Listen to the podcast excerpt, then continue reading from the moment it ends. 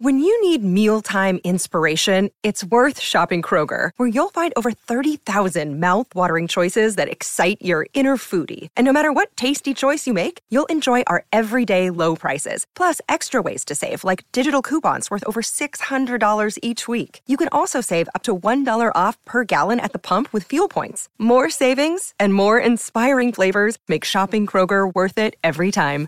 Kroger, fresh for everyone. Fuel restrictions apply.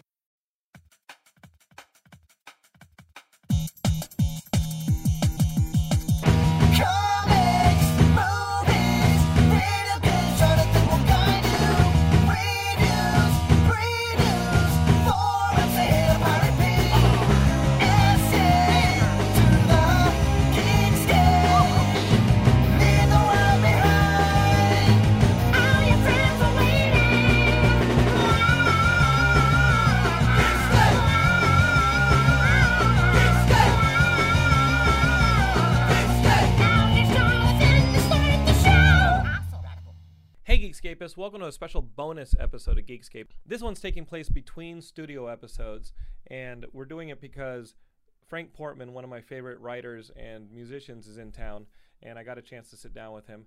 Uh, I've known Frank, aka Dr. Frank of the Mr. T Experience, for almost two decades now. I first met him when I was, I guess, 18 years old. I discovered his music when I was 17, and the Mr. T Experience music was highly influential to me. It's creative, it's catchy, it's fun, it's positive.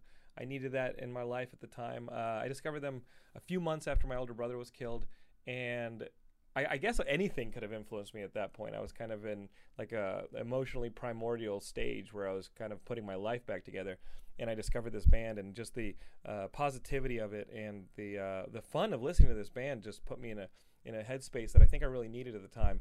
And it's not like uh, I was really into them for a while and then it faded away like a lot of bands in your life they have consistently been, uh, and Frank has consistently been one of my favorite songwriters for almost the last 20 years.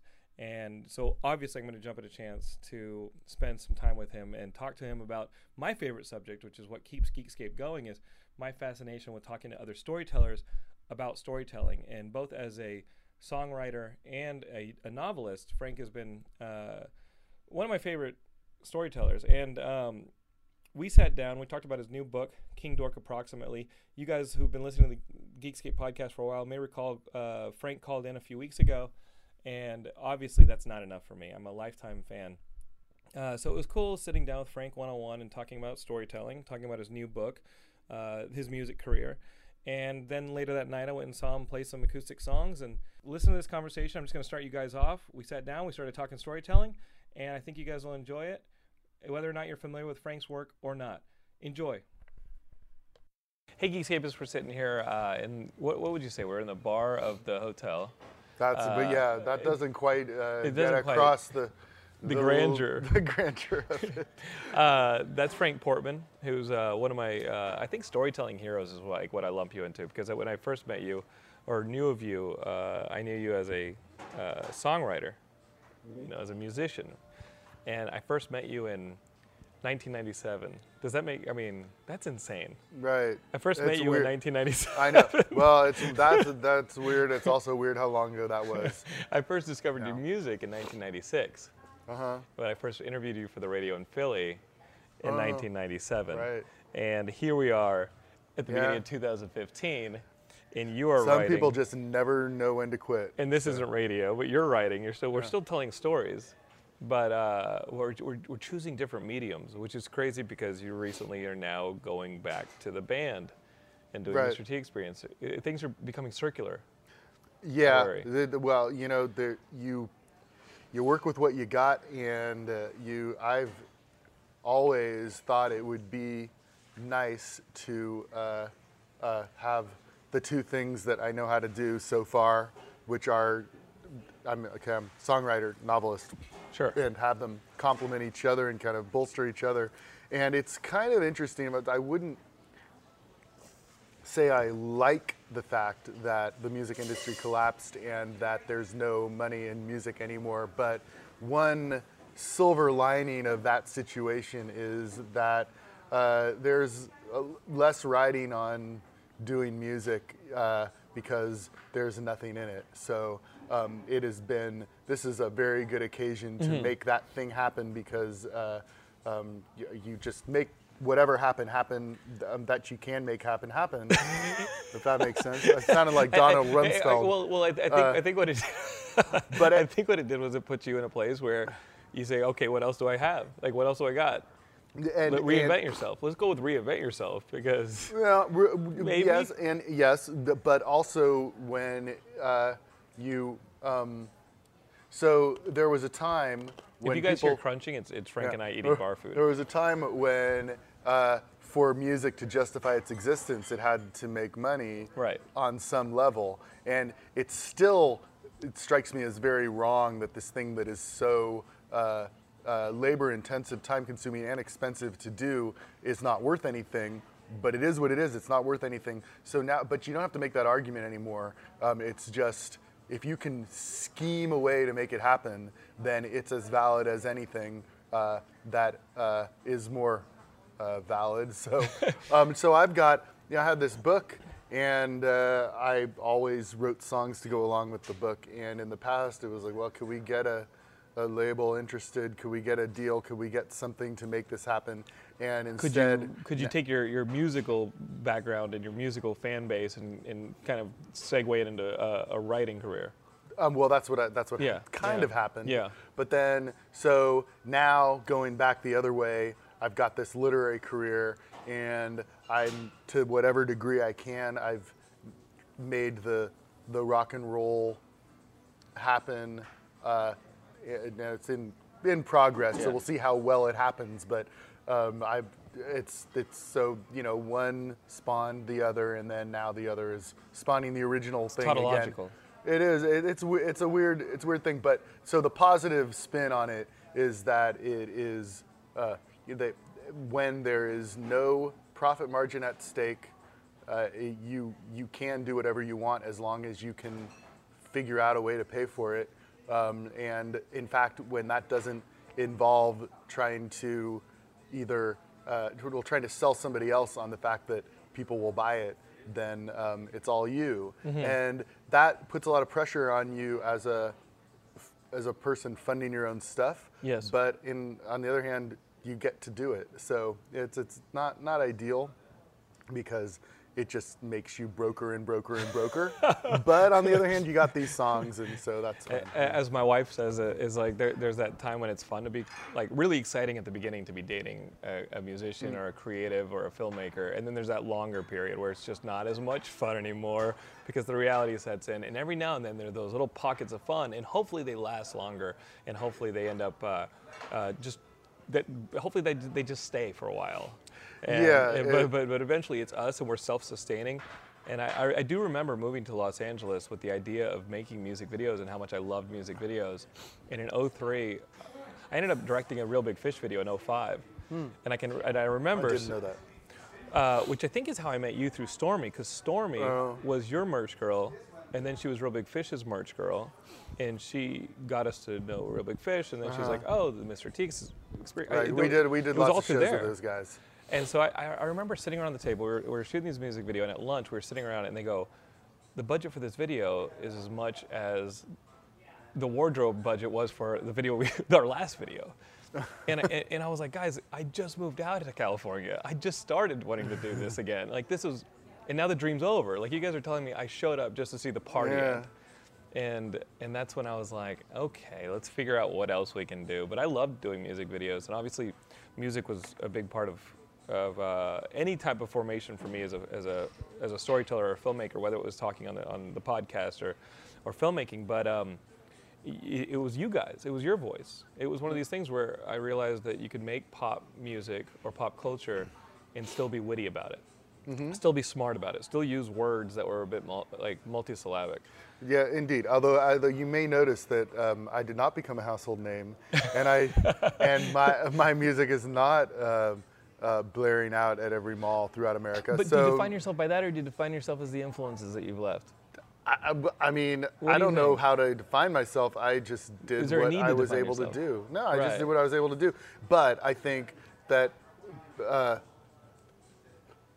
some of my strengths as a writer and as a as a artist or whatever. Sure. Um, you know, possibly are the things that uh, make it um, more of an acquired taste than uh, than some other people, and you know that is that is what it is. I have noticed though, if you stick around long enough, uh, people do tend to uh, get used to you and uh, They you finally know, give in to. they, yeah, and they appreciate. I mean, it's like your Stockholm syndrome. you wear them down enough. It's a smaller group of people than with a bigger uh, concern, but uh, it eventually works, and you find the environments, the people, the venues, the um, the contexts that used to kind of dismiss you and roll their eyes quite a lot, sort of uh, come around to sort of embracing you. I, don't- I don't know why this is, but it is, it is it's it's helpful Right. in moving forward and doing more things because you you know it's like the this sort of you stick to it and uh, you get some kind of bonus for uh, you know relentlessly doing it. Is it tenacity or is it like I don't know what else to do? Well, it is for me. It, You know what I for mean? me, It's it is like- that. But right. but for I think for the people looking in, Yeah. uh, It I looks mean, like a tenacity. It looks stu- like- it looks it's like you're stu- It's a stubborn. It's Yeah. a stubbornness. Uh, to I mean, it, it was. I think a lot of people. I mean, you would still describe it as as a losing proposition in the context of the general rule. But I think that uh, for at the beginning and for most of the existence of my band, most people would have described it that way as a as a non-starter, a losing proposition, and I just kept hammering away at it to whatever uh, within my abilities, and eventually, you know, you carve yourself out a spot, and whatever it is, the thing I do, that, that the songs you're describing, Yeah. kinds of books I'm writing, they created their own genre in a way, and the, which is what it is. Um, so I can, uh, I, it's not a bad. I mean, the road to get there is fraught with uh, disappointment and debt, but once you get there, it's not so bad, really. You to have to be known for a thing that is idiosyncratic and individual enough that no one else could do it, and uh, and it, it's on some level it gets appreciated. Um, that's all I ever wanted from the beginning was just for someone to pay attention. And I urge you all to go out and, you know, if, if you can find them on iTunes or wherever you find music these days, look for the Mr. T Experience stuff and look for the, the new song, which is named after Frank's Right, new it's book. the theme song. I think of it as like the it's King like Dork if, if. King Dork approximately were a sitcom. Uh, Maybe which one day. Maybe one Maybe day it will day. be. that that is the theme song basically. Uh, uh, I'm I- eating again. I, I have the I have it all planned out um, how it would play and how the credits would be and everything. I do I've, I've done theme songs for all three books, although King Dork, uh, it- the song pre uh, existed uh, By about the- 15 years. um, yeah. Yeah. but but I, I they I do think of them. I think of a lot of my uh, of my songs in to some degree as in those terms, like you know the theme song to the sitcom or like jingles or commercials. I'm you know I'm making a commercial to sell the book or I'm making a commercial to sell the record or a lot of the aesthetic um, if it's the right word to say aesthetic for uh, the uh, for the, the musicality of it. Uh, I have sort of equal parts Tim, Tim Panelli songs like you know the show tune kind of musicals and game show theme songs and um, incidental music for uh, just things that were on TV. Uh, and But it's like a screenwriter making a soundtrack to the movie he's writing. It's like It- it's like it- let me let me stay tonally focused. Right. You know, let me let me get the tone of this at least right. and it, it's for and it and it is all like so much we do in this world imaginary to a large degree you know there's know. there's maybe a little bit of it that has a, just a portion of its foot in reality but it is still mostly imaginary but then like i say i'm, I'm this is the most positive interview i've Yeah. ever done uh, for some reason but i uh, um, it, like i i feel it's a conversation. I think you at this point. create your own uh, imaginary reality, and uh, sometimes you can make it work. And when you don't, it, it sucks. But when you Mm-hmm. do, it's you know kind of. So you you and what you do is you uh, challenge listeners or readers or you know the audience to uh, come in to this uh, to this edifice that you've constructed, and sometimes they do.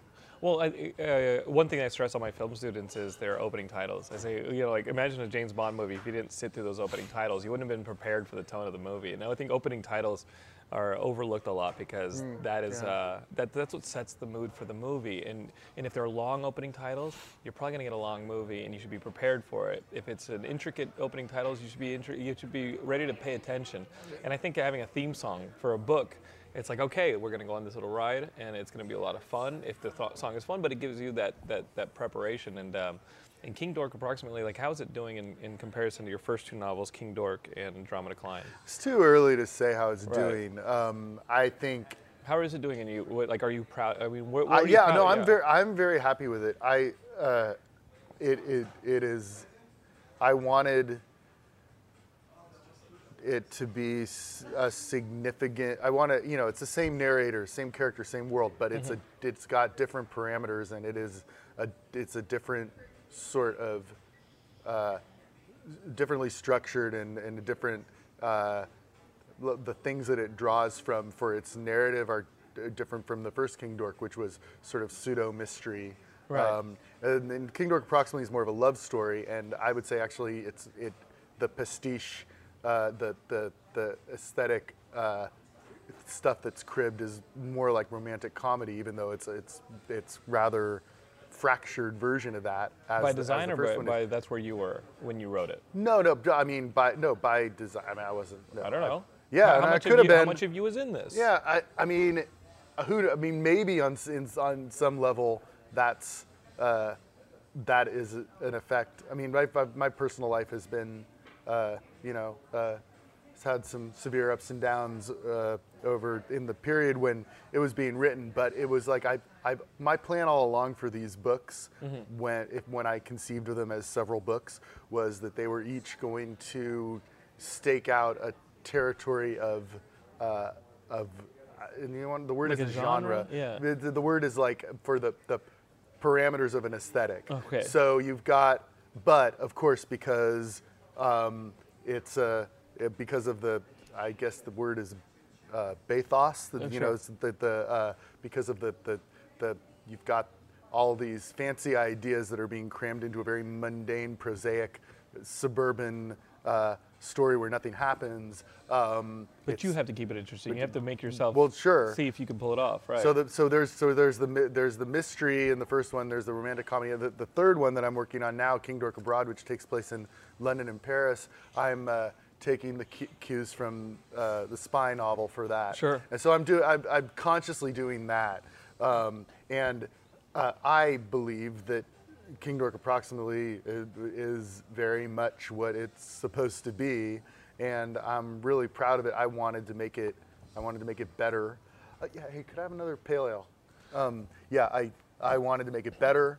I wanted to. Uh, there were a checklist of things I wanted to achieve and to uh, have uh, happen with the, the narrator and the character, and um, I put a lot into it. And um, so now, you know, so that having something that you're satisfied with uh, uh, is a is is a is success. That's Yeah, that's almost like an But- accomplishment on its But own. Yeah. it is. But I don't know. Many of the times the babies die. You Right. know, people are like, "What happened to that thing you were working on?" I was like, "Well, the baby died. Like, I had enough meetings where people were like, "This isn't right," or like, "I don't see this," or Yeah. I had enough things where like, like the baby just didn't make it.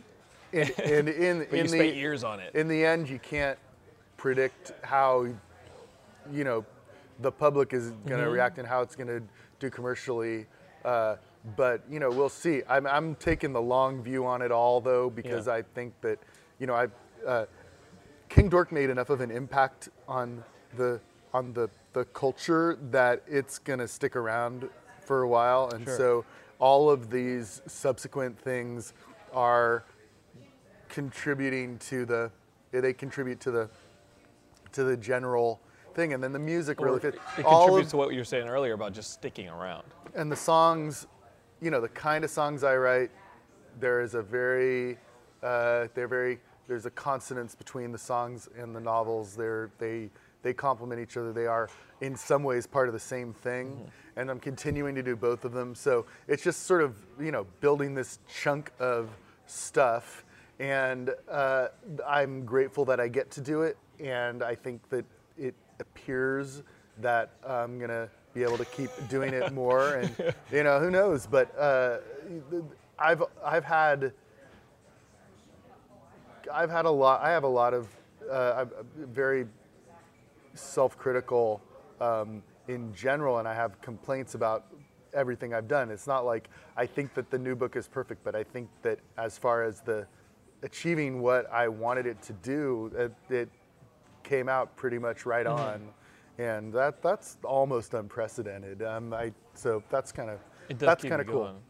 Yeah, I mean, uh, one of the quotes that always keeps me going is Sam Raimi, who says that when you have this idea in your head, it's 100%, but when you start putting it through the process of of creating something, and there's a lot of hands, especially in film, Yeah. a lot of hands go into film. Yeah. The, the actors, they- they're all different prisms of your idea that you have to channel things through. And if you get 80% when all is said and done, No, you've made is- something that you should be really, really proud of because it's spoken a lot of, of your original vision. So Yeah, no, for sure. I mean, eighty percent is is it a great. consistent compromise? Well, you know, you got the compromise Yeah, with yourself because you know you have well, every you know when you're in the throes of creativity and you're like the, ancient megalomania, fires, the ancient fires of Greek, the, the- you know, like that megalomania that that uh, you know that uh, you think the thing that you're working on is the greatest thing in the Mm-hmm. Could world. be but then, Frankenstein's monster. but but then when you you know as time goes on and you have to it has to it you know the the that, Reality that, that yeah that notion and that ex- and the, that experience meets the real world things you know there're things that you have in your head that are impossible to uh, I mean maybe everything you have in your head uh, is not You could be impossible to yes. communicate Right. so then there's a then the skill of of an of an artist of any kind is to make the best of that situation where the thing is not realizable, but you want to leave the impression that is close enough to it that it counts. And um, that's the thing. That's the thing that really what you're you know most of the you know the the actual sweat work of doing things is is to try to contrive a way um, that that works. I mean, there's an ideal version of everything that will never exist, and the only person who knows about it is the person who thinks of it and experiences it. So what you want to try to do is uh, produce a thing that evokes it. Right. Um, and uh, that that's a th- that that is elusive. And you can't do it for an audience that you've never met. That is, you know, this is a conversation we had years ago, and, and I've thought, I- I've, I've actually taught on this idea that um, you're A and you're trying to reach B, and there's this giant expanse between you, and you don't know what B wants. You just know what you you want to give them.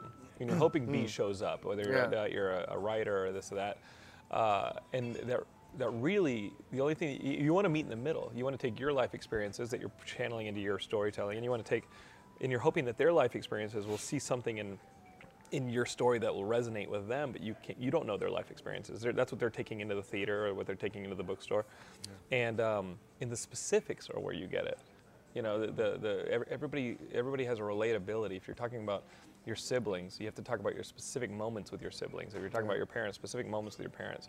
You know, because you, there's no way you grow up in the same skin, uh, and, and that those specifics are what people are going to relate to, and they're going to put themselves they're almost going to act as your character. They're going to put themselves in that shoe and experience the world through it. So you need to give them these little specifics. And, and I think that's a lesson that, that came out of a conversation with you.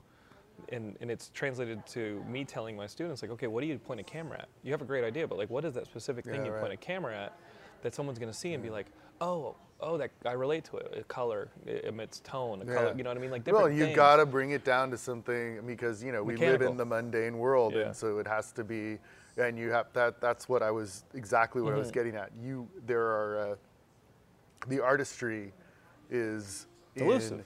fig- it, it is elusive, and it's in figuring out the way that you can, like uh, the word is evoke or Yeah. conjure the the essential feeling or or uh, the the essence of the experience through something that is just just sort of referring to it and not the actual thing. And when you think about it, that is when it works. It's very uh, comparatively rare, and when it works really well, I mean that's like this magical thing, that, you know. So uh, it and it's why it's very frustrating, and why there's a lot of, you know, why uh, novelists are almost always alcoholics, and Are you? What, uh, I wouldn't say I'm an alcoholic, but I think that there's not. It's not an ac- accident. There is. A, it's a rare writer who's not a heavy drinker, Right. or something. Right. And it's because it, it it wears you down. It's hard to to have the thing that you do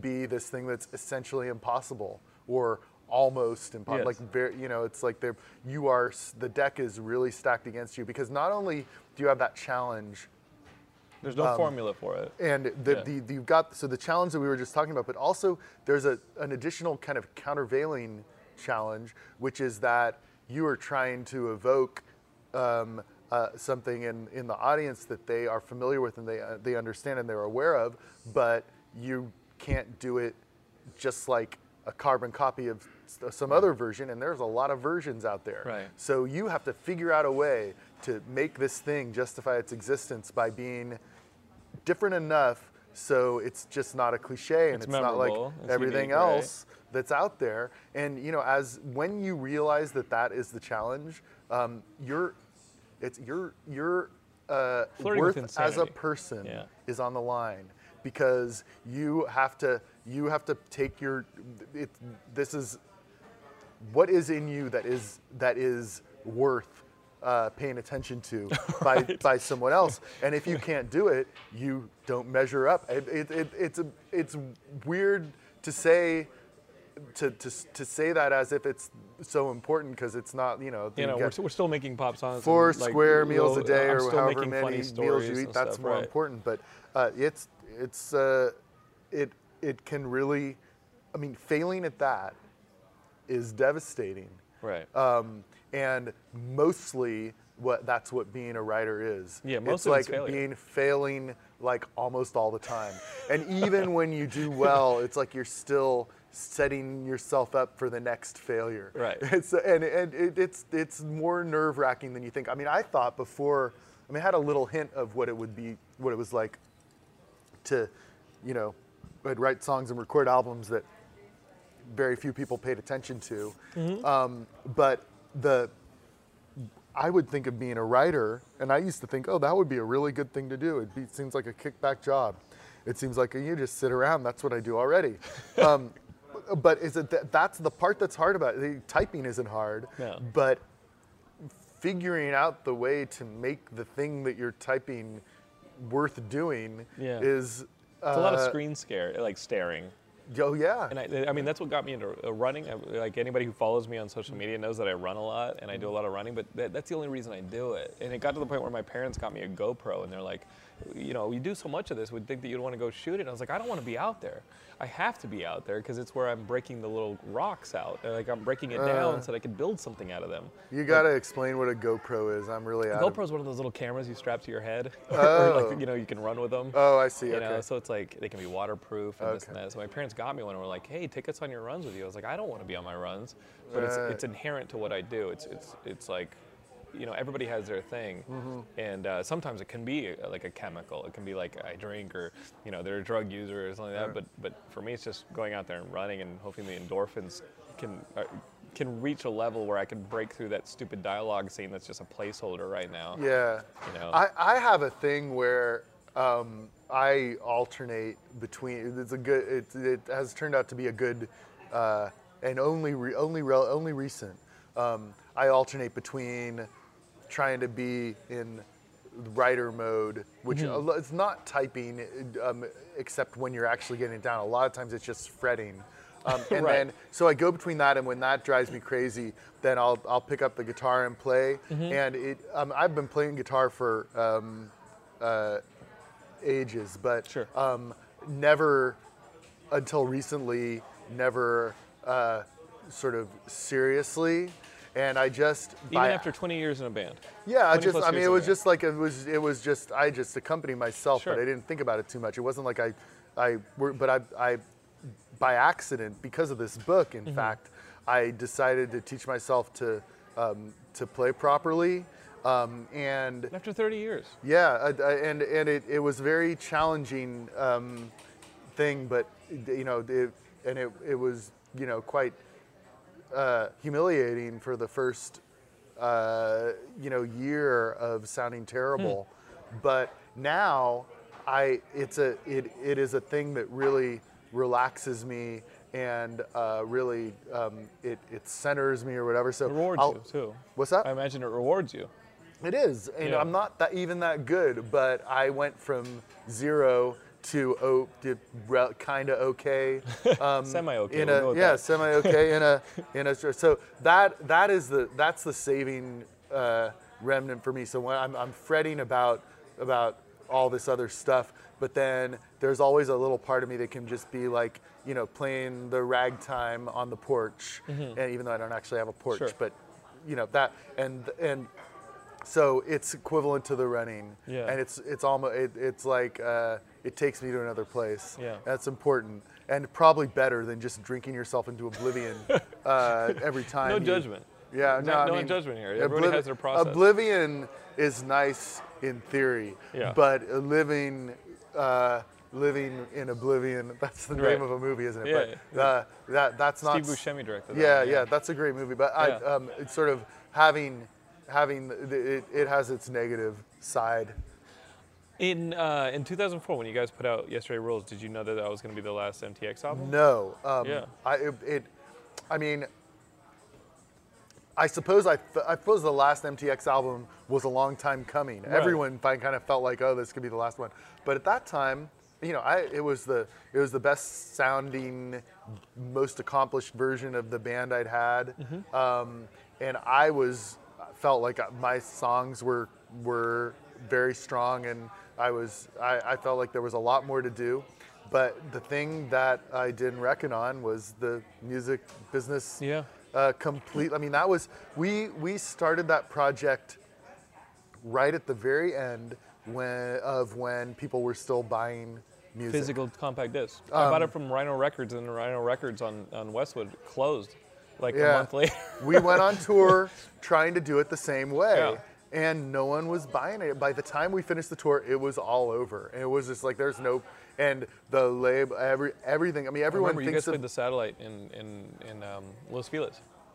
yeah. I, I remember, yeah. Yeah, it was like that. This is this is. There's no basis for this, and the thing that people didn't realize at the time, there were a lot of people that were uh, celebrating this, like, oh, Yeah. this is the you know the evil record companies. Yeah. This is this is now Music it's all free music. Yeah, um, but what the economy of music.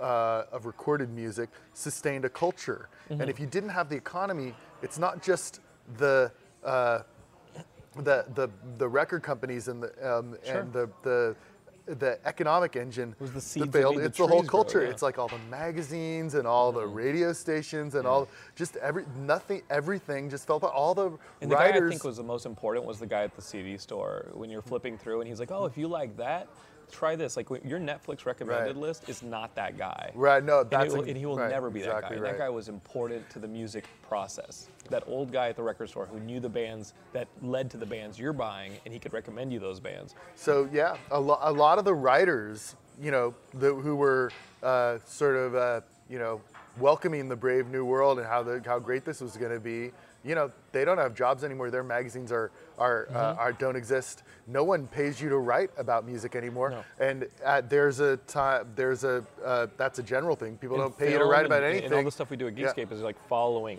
suit. Like, Yeah. like film is following suit. People are, I mean, it's all so going the you same way. gotta think about i mean it, it's nothing you can do about it it's a it's an inevitable uh, result of the fact that things are free when th- when when things are free you can't compete with Yeah. free as it goes so but it if you are looking forward to if you follow it to its natural trajectory where um, basically whatever revenue there is from art, the artist is cut out of it. Um, that is a that is a very perverse, strange situation. It prevented uh, it. You know, I, I the the reason that was the last MTX album was specifically that. It's a business reason, yeah. Um, and you know, I'm getting together now uh, more music, but it's under very different, vastly different Mm-hmm. parameters. And the reason I can even do it in a way that anybody would pay attention is because I got this other book thing, um, and because I have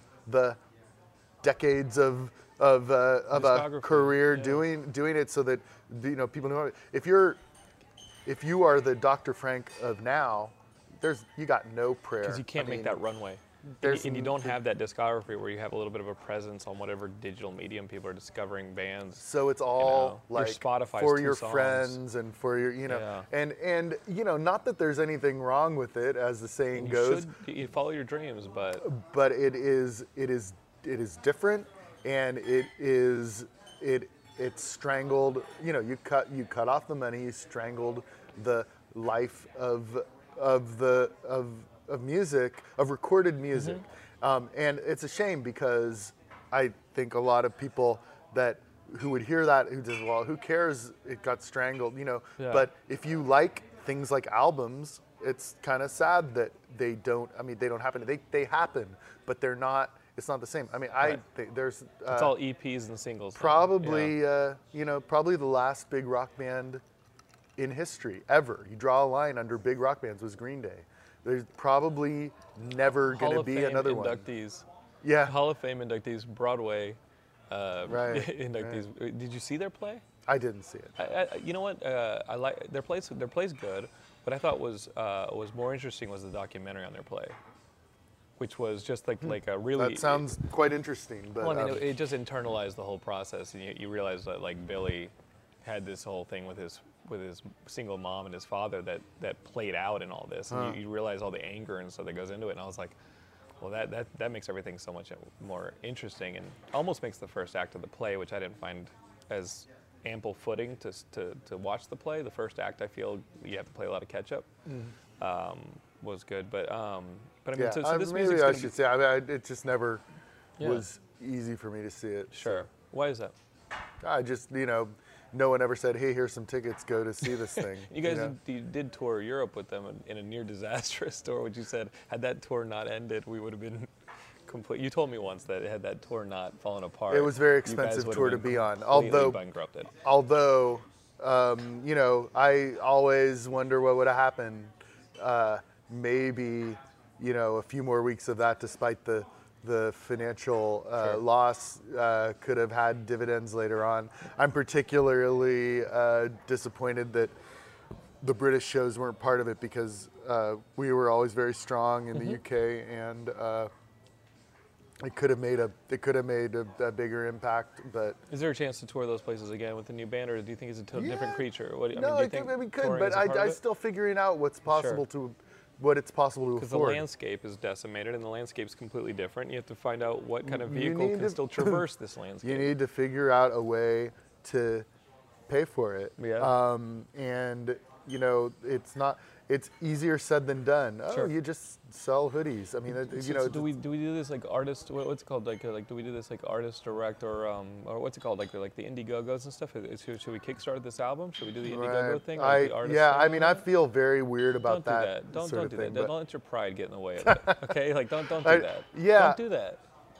Um, Because well- if people want to pay, people are going to pay. And I do the same thing where I'm like, I'm not going to run ads on the show, or I'm not going to do this or that. Like I do the same thing. But if people want to pr- help provide, I do, yeah, I would. I think for that to work for me, They're pre-buying your product. unfortunately, Think of it like yeah, unfortunately for for me, if, unfortunately for this for that idea, I think for that to work, it would be have to be somebody else making the pitch because I don't think I could convincingly do it. I mean, you look at Ben. But it's you. Yeah, but you look at Ben, and he he threw himself into it and made. Uh, he was uh, um, No, who are you talking about? Ben, Ben Weasel? Weasel. Yeah. Yeah, he he he's good at that. Sure. I'm not good at that. I I I would I would not make a convincing case. I would need to farm it So out give a to tiny somebody. percentage to a PR firm or somebody who can handle the, the campaign and, and just do it. Because because here's the thing, like it, it- just think of it as people pre-ordering whatever level of the album they want. And if they want to order a level of an album that comes with a tour, then they're going to need to fund a little more. If they Yeah. want one Uh, that has a may- I mean video, that gonna that have to fund a is the more. that is the way of the future, and maybe that's what it'll be. But it's a Frank, I hate to tell you, it's the way of the present. way of the present, right? I mean, Hey. that's, that's crazy that we couldn't have seen that 10 Right. years ago. No, seriously. when we were buying the last MTX album in Rhino Records that was, you know, a few months from closing. It's just insane how quickly everything turned. You Yeah. know, No, right. It's de- definitely. Yeah, no one knew it hit them. in, Uh, in, in, in physical print copies, because I, I, I, I agree with you that there's something to hanging around long, long enough that you're in the CD store and you see enough of these albums that you're flipping through that you're like, I'm just going to buy this out. I, I'm finally going to listen to this band because I see their stuff everywhere. But now you have three books on the shelf, and there's something to having real estate. But what happens when those stores go the way of uh, the regular, you know, uh, stores? And where, how can you formulate? How can you have that presence and that real estate on a digital platform? and that's very true. And and it's uh, people try to. I mean, there's such a thing as digital presence, but Sure. it is uh, it is a lot. Uh, you're it it's it is very apt to dissolve into a sea a sea of other digital fickle. presences. Yeah, it can be you very know? fickle. There's uh, when you're sort of competing for attention with absolutely everything. Uh, And everything's better hard. looking and younger. I realized too, like everything is better looking and younger. And I'm sitting here going, man, if I, if I'd have done this like, if I'd have been born 10 years later, I might have been better at this. but then I might Possibly. have, I might have just been another Possibly. idiot again. I don't Yeah. know. You know, um, the the uh, I guess you can also there's such a thing as uh, getting used to getting by on your looks, and uh, Don't, don't And- say that. yeah, that that I uh, I I feel in a in a in a literal way, but you know, possibly in a kind of an extended metaphorical way. Uh, that that's something that I mean, there there's a there is definitely a, a thing that we've all taken advantage of of sort of uh, uh, focusing on superficial things that get an immediate um, reward Sure, sure. Uh, at the expense of a, of of the the actual Substance, ironically the actual meat of the thing Yeah. and you know in the in my case uh, I wish I had started paying more attention to the songs per a- as songs. Uh, you know, I wish I had pushed myself harder earlier to ri- to make them better, and I didn't have to because I had this punk rock band that was fine. Yeah. You know, and and it was comfortable. and it, it just it worked okay. And you, it was like these songs are, you know, they're they had their good points, but they could have been Is that present way in your writing process? way better Today, Oh, today when you're sitting with the young adult like like audience or what- Yeah. writing a, writing something for the audience, that, that I mean, is that in your process? oh, yo, for I definitely, um, I take a much more a sterner view towards it. I mean, you have you don't. I thought it was all very much gonna blow away, and it almost didn't matter. It was the important thing was how you look on stage. Sure. How, uh, you know, how the, whether how many girls in the audience liked you. You know, which is I'm not knocking that. That's an Sure. important motivator, But it, it doesn't say your game for very long. it, just I mean, you don't, you, nature. don't- you don't, uh, the, what is left is the songs. Right. So, you know, it's, it behooves you to, uh, uh, to put as much into making them as good as you possibly can make them, um, because that's what's left when it's all over. Right. And that's what the true, you know, you can do all this. I, I try to be as uh, engaging and personable as possible when I'm, you know, hyping the book and everything, but that all goes away too. In the end, there's this text and uh, everything stands or falls on it.